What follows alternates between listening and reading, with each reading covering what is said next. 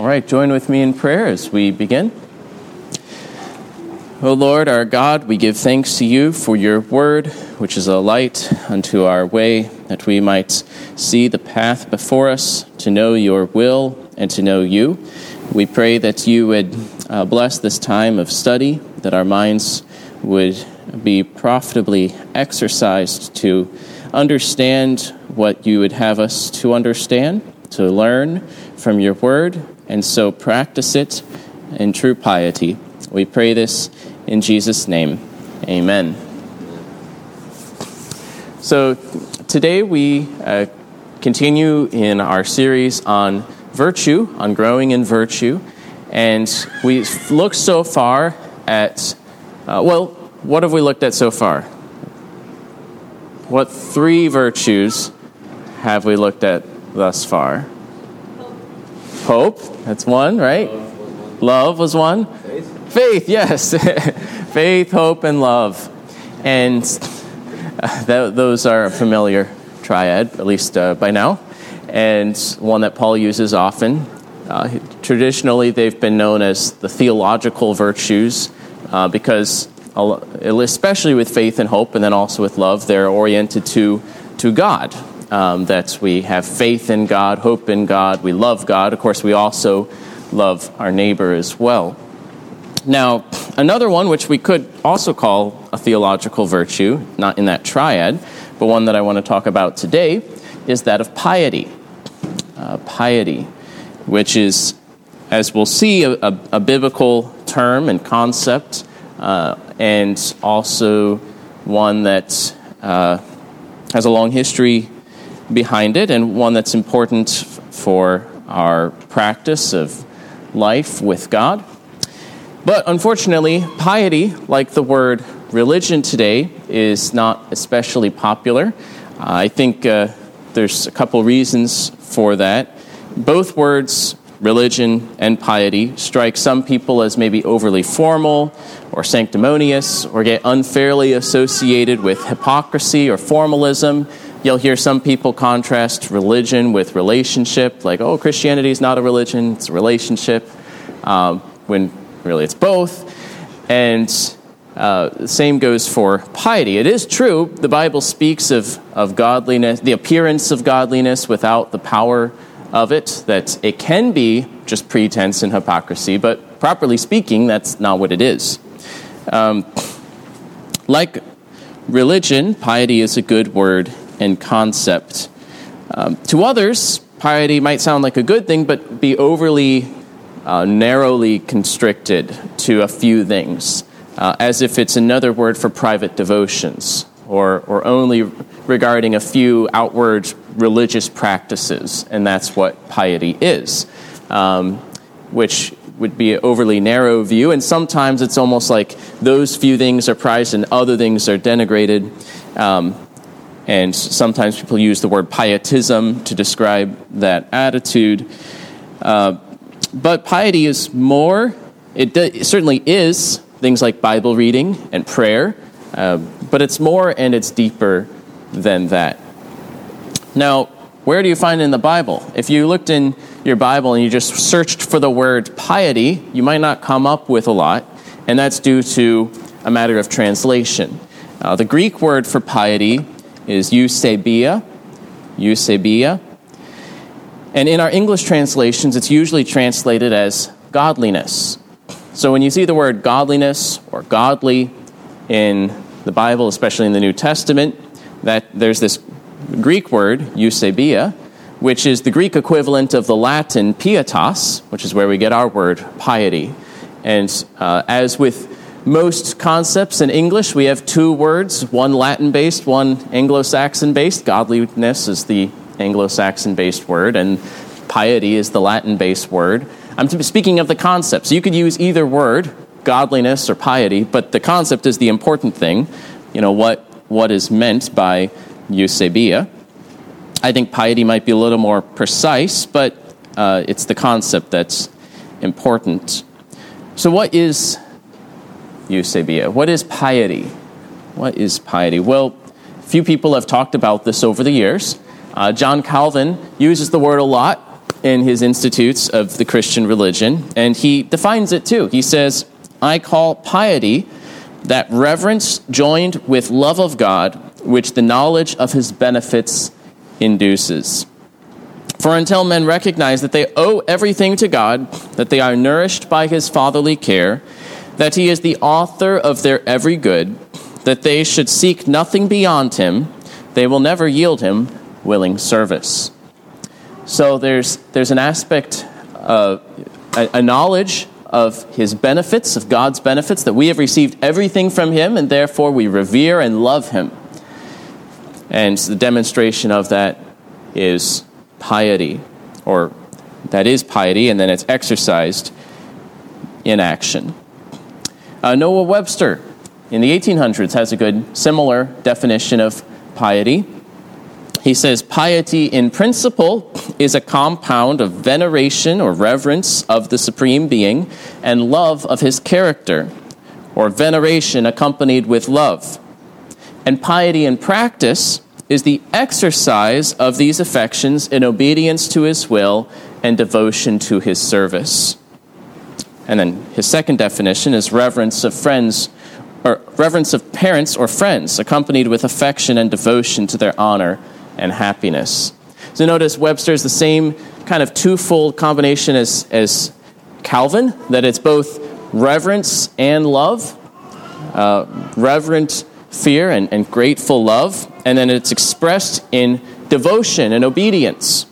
And Noah Webster also recognizes that there's a primary reference to, to God, but there's also a, what we would call a filial piety, uh, a reverence for parents, which is similar, that we have a reverence and grateful love for parents, which is shown by dutifulness and devotion.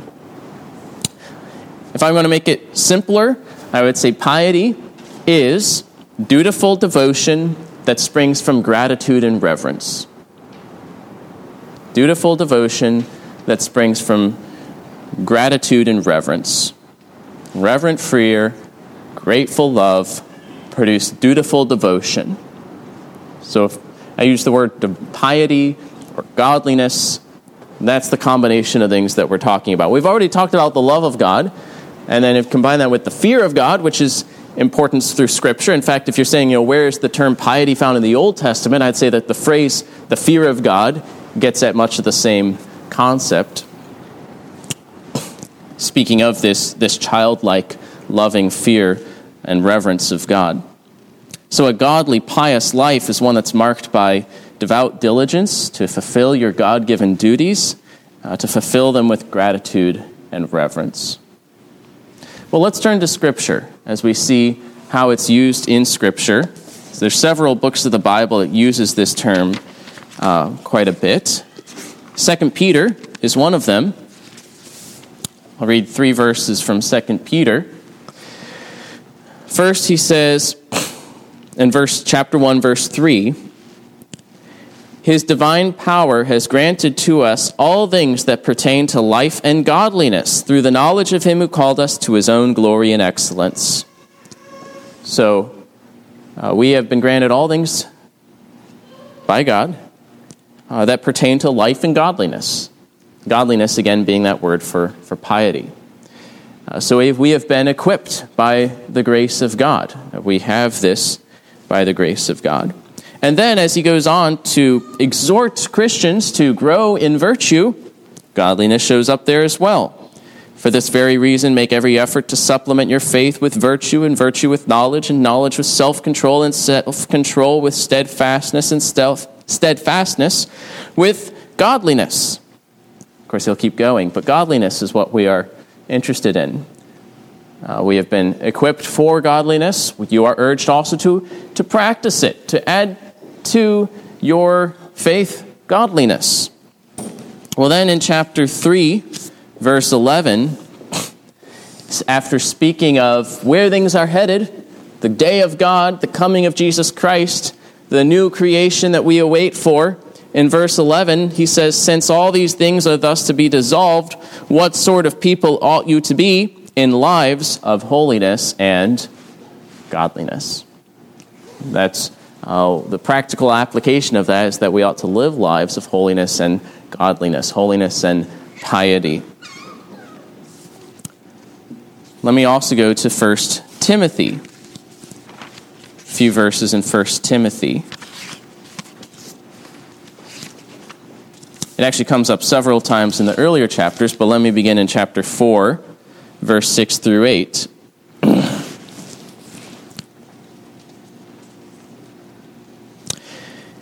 If you put these things before the brothers, you will be a good servant of Christ Jesus, being trained in the words of the faith and of the good doctrine you have followed. Have nothing to do with irreverent, silly myths. Rather, train yourself for godliness. For while bodily training is of some value, godliness is of value in every way, as it holds promise for the present life and also for the life to come. And so, there is, first of all, connection between the good words of the faith, the truth, and then that it's outworking in godliness. The truth accords with godliness is a phrase both in um, either 1st and 2nd Timothy and Titus. There's a connection between uh, being trained in the words and then therefore training yourself in godliness. Notice again, you're called to activity. You're called to train yourself for godliness just as you also train your body in physical virtue, right, to, to grow stronger, and that's of some value. But even more so, it's important to train yourself in, in moral virtue, spiritual virtue, in, in godliness and piety, to grow stronger in its exercise. In verse chapter 6, verse 3, same book, he says, If anyone teaches a different doctrine and does not agree with the sound words of our Lord Jesus Christ and the teaching that accords with godliness, he is puffed up with conceit and understands nothing. Again, t- uh, there's the teaching, the truth, and that should lead us to godliness, piety. It is the teaching that accords with it. And then verse 5 through 6, speaking of these false teachers they imagine that godliness is a means of gain, that they are just practicing it to, to get some money out of you. Um, but then he says in verse 6 But godliness with contentment is great gain. And so there is promise in, in godliness.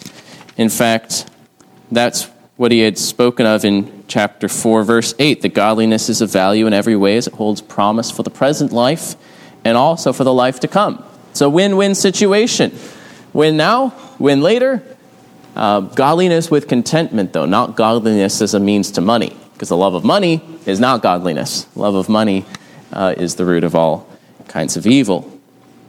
And then, verse 11, exhorting Timothy, he says, But as for you, O man of God, flee these things, pursue righteousness, godliness, faith, love, steadfastness, gentleness. Pursue these things. Flee the, those other vices, but, but pursue after true piety. So, if we're to pursue it, we should learn about it. We should think on these things and uh, practice them. Piety is preeminently directed toward God, dutiful devotion to Him. Duty is another word that people will treat like piety in religion. You know, like, no, we want to be serving him out of love, not duty, or, or think that duty is somehow a, a lower or bad word, but rather because we love him, we want to fulfill our duty to him. We want to be dutiful, willing children who want to serve him. Piety is dutifulness to God in your whole life. Uh, piety is, first of all, an inner attitude that you ought to be pious in your attitude and the way you think and, and live. But it's also exercised directly in worship.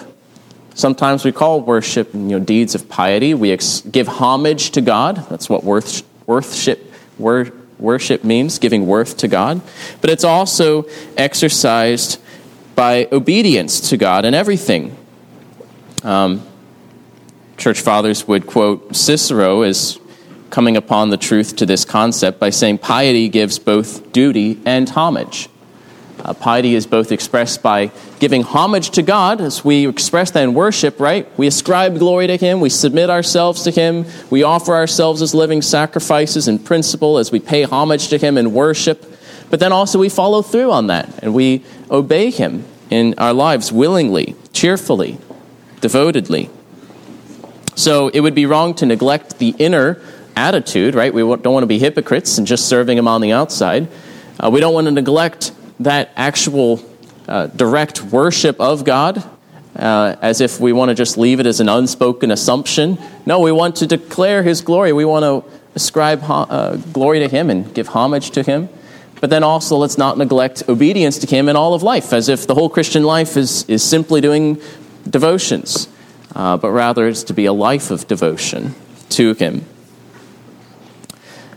Secondarily, piety is also directed toward other, other superiors to whom you have, from whom you have benefited. So, parents would be a clearest example of this. Not just any superior out there, but those to whom you are answerable to, who have given you life and breath and that you have benefited from, that you should feel both reverence and gratitude toward.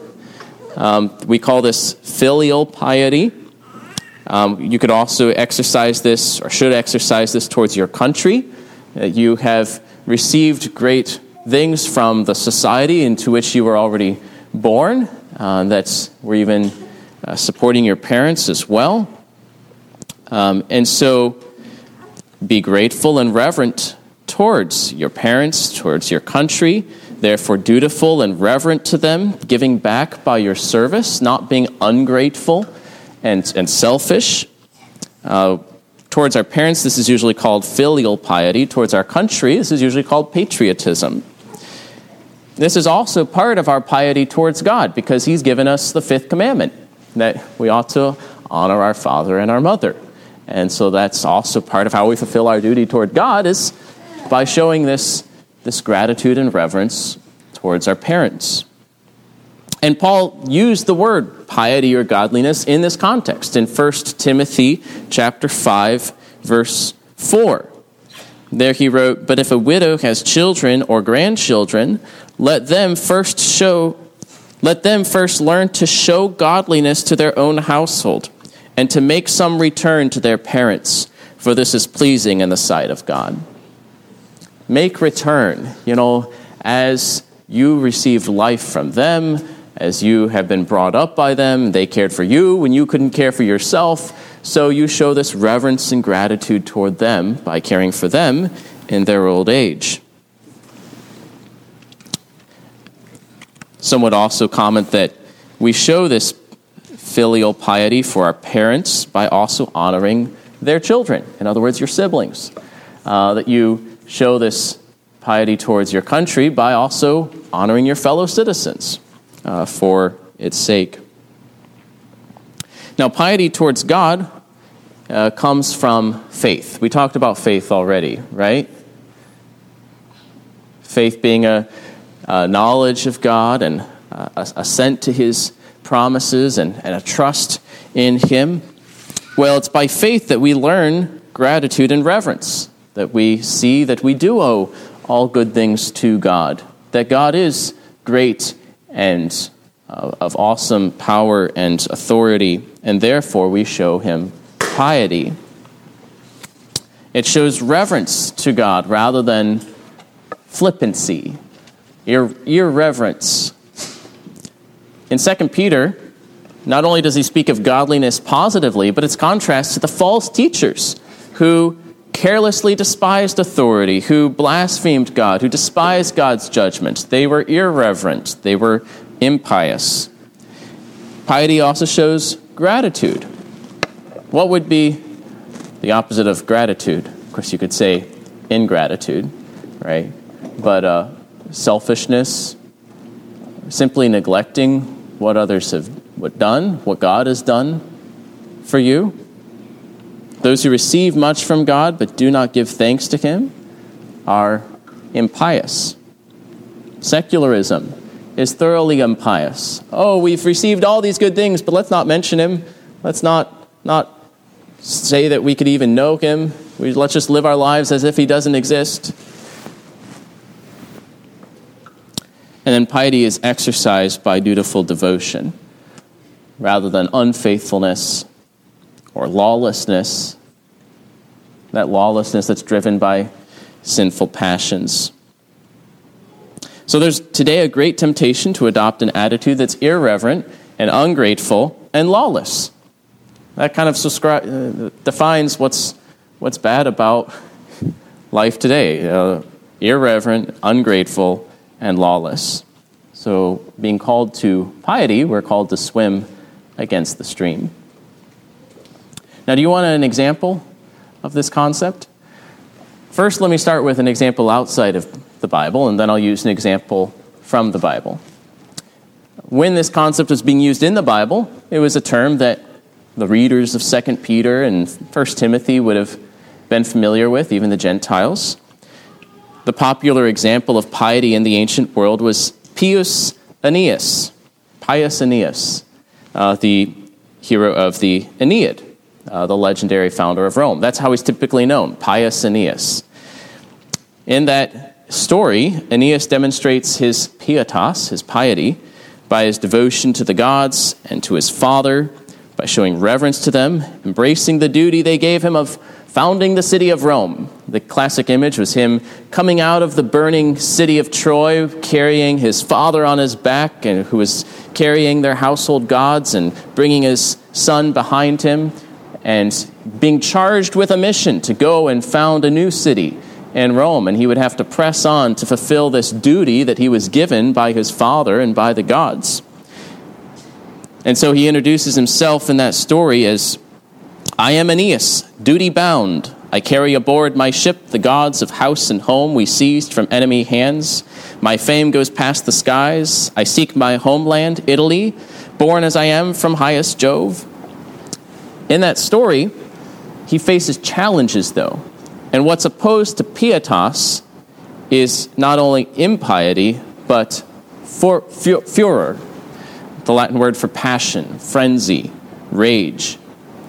In the Aeneid, this frenzy and passion is personified by Juno, who st- stirs up storms to de- try to destroy the ships, uh, the lust of Dido that seeks to turn aside him from his path, uh, the Trojan wives who seek to burn the ships, the hostile forces and civil tumults in Italy that he has to press through, all of this to turn aside Pius Aeneas from the path of duty. And he succeeds, and he founds a city that will later found Rome a couple generations later. And so, when you said piety in the ancient world, you didn't think only of, of private devotions, you thought of someone who had a, a calling and who was going to you know, devoutly, dutifully press on through difficulties to, to fulfill it. Well, in the Bible, the, the Bible describes piety in opposition also to not only impiety, but evil passions, the passions of the flesh that waged war against the soul, much as they waged war against Aeneas to turn him aside from his duty and to destroy him. Uh, but this deliverance in the Bible comes through Christ, this deliverance from, from frenzy, from evil passions. He is the grace of God. And Titus 2, verse 12 says, It's the grace of God has appeared, bringing salvation for all people, training us to renounce ungodliness, that is, impiety, and worldly passions. Impiety, worldly passions teaches us to renounce those things and to live self controlled, upright, and godly lives in the present age. So the grace of God is training us to turn aside from those things that would derail us, and to live self controlled, upright, and pious lives in the present age. It's interesting that Luke, in writing the book of Acts, mentions Peter raising a man who was lame, who was named Aeneas. And then he introduces us to a pious Roman centurion. Uh, might there have been perhaps some symbolism there that pagan Rome and its pious Piety was helplessly disabled in need of Christ, uh, the Savior. In any case, in Acts 10, we have the biblical example of one who is described as a pious man, a, a devout man. It's again that same Greek word. He is a pious man who served the true God. What was his name? Do you know who I'm talking about? What Roman centurion in the book of Acts described as Cornelius? Cornelius, that's right. Cornelius. Roman centurion from Italy. Same way that Aeneas was described by Virgil, a, a pious man. But his, described, his piety then is described. He feared God, he prayed diligently, he gave alms, he attended to God's word, he was dutiful in his calling, and he led his household in God's ways. So let me just conclude then with a f- few notes on this demonstration of piety through Cornelius. First of all, he feared God. Chapter 10, verse 2. God deserves honor and respect. Impiety treats him lightly and casually. But a pious man fears God. He takes God seriously. That's the beginning of wisdom. In fact, wisdom is what we're going to talk about next week. Goes right into it, right? From piety, fear of God, then we'll go into wisdom. Not only that, though, he feared God with all his household. He practiced the fear of God with them in family worship, worshiping with his family, cultivating it through his instruction by his example, and applying it to their way of life. He feared God with all his household. It's not merely a private thing. In fact, it, his influence even extended to his, his servants, to his soldier. The soldier who attended him is also described as devout or as pious in verse 7. And so a pious man leads his household in piety and promotes piety within it. Verse 2 also says he gave alms generously to the poor. Alms is, is, is what we might call charity, giving to those who are in need. They were given both to the needy directly, given also in the synagogue, as we give in church. A pious man is generous and merciful. Cornelius also prayed continually to God. It says that in verses 2 through 3. Not that he prayed every minute of the day, but that he prayed consistently throughout the day. He had a, a certain time at the ninth hour that he was praying.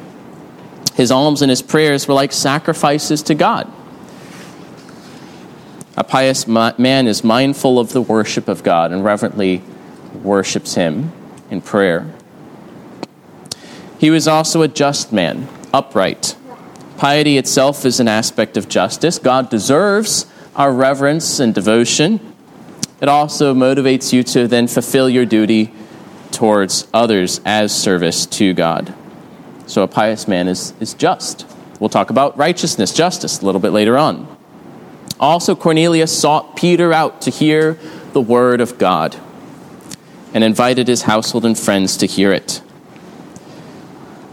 He sought to hear God's word, to bring his family to church, invite his friends and relations to join him.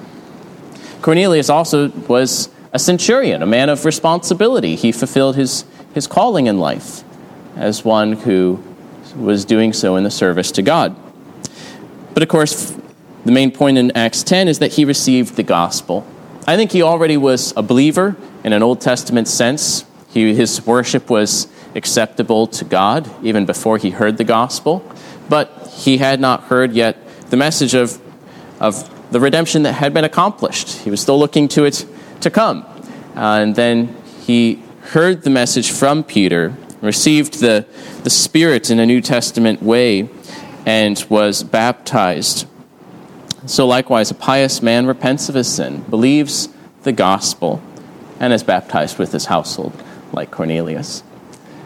And so, Cornelius, being an example of, of a pious man that's found in Scripture, this is something that we should all be training ourselves to live in this way, to live before the face of God, to remember what we owe to God, His generosity, His kindness, that we might be loving and grateful to Him, and to remember His presence and power and authority, that we might revere Him, and therefore live lives that are devoted to Him, that we attend to our duties, we turn aside from evil passions and desires, uh, and repent when we go astray. Let's go ahead and pray then. Dear Father, we thank you for your kindness that we owe all to you and to your patience, your long suffering, and to your grace in the Lord Jesus Christ. We pray that through him we might be more and more trained to turn aside from impiety and evil passions, and rather that we might live lives of godliness, that we might succeed in training ourselves for godliness, that we might have this, this attitude, this practice, that we would express this from the heart, even as we come to worship you uh, this day. We pray this in Jesus' name. Amen.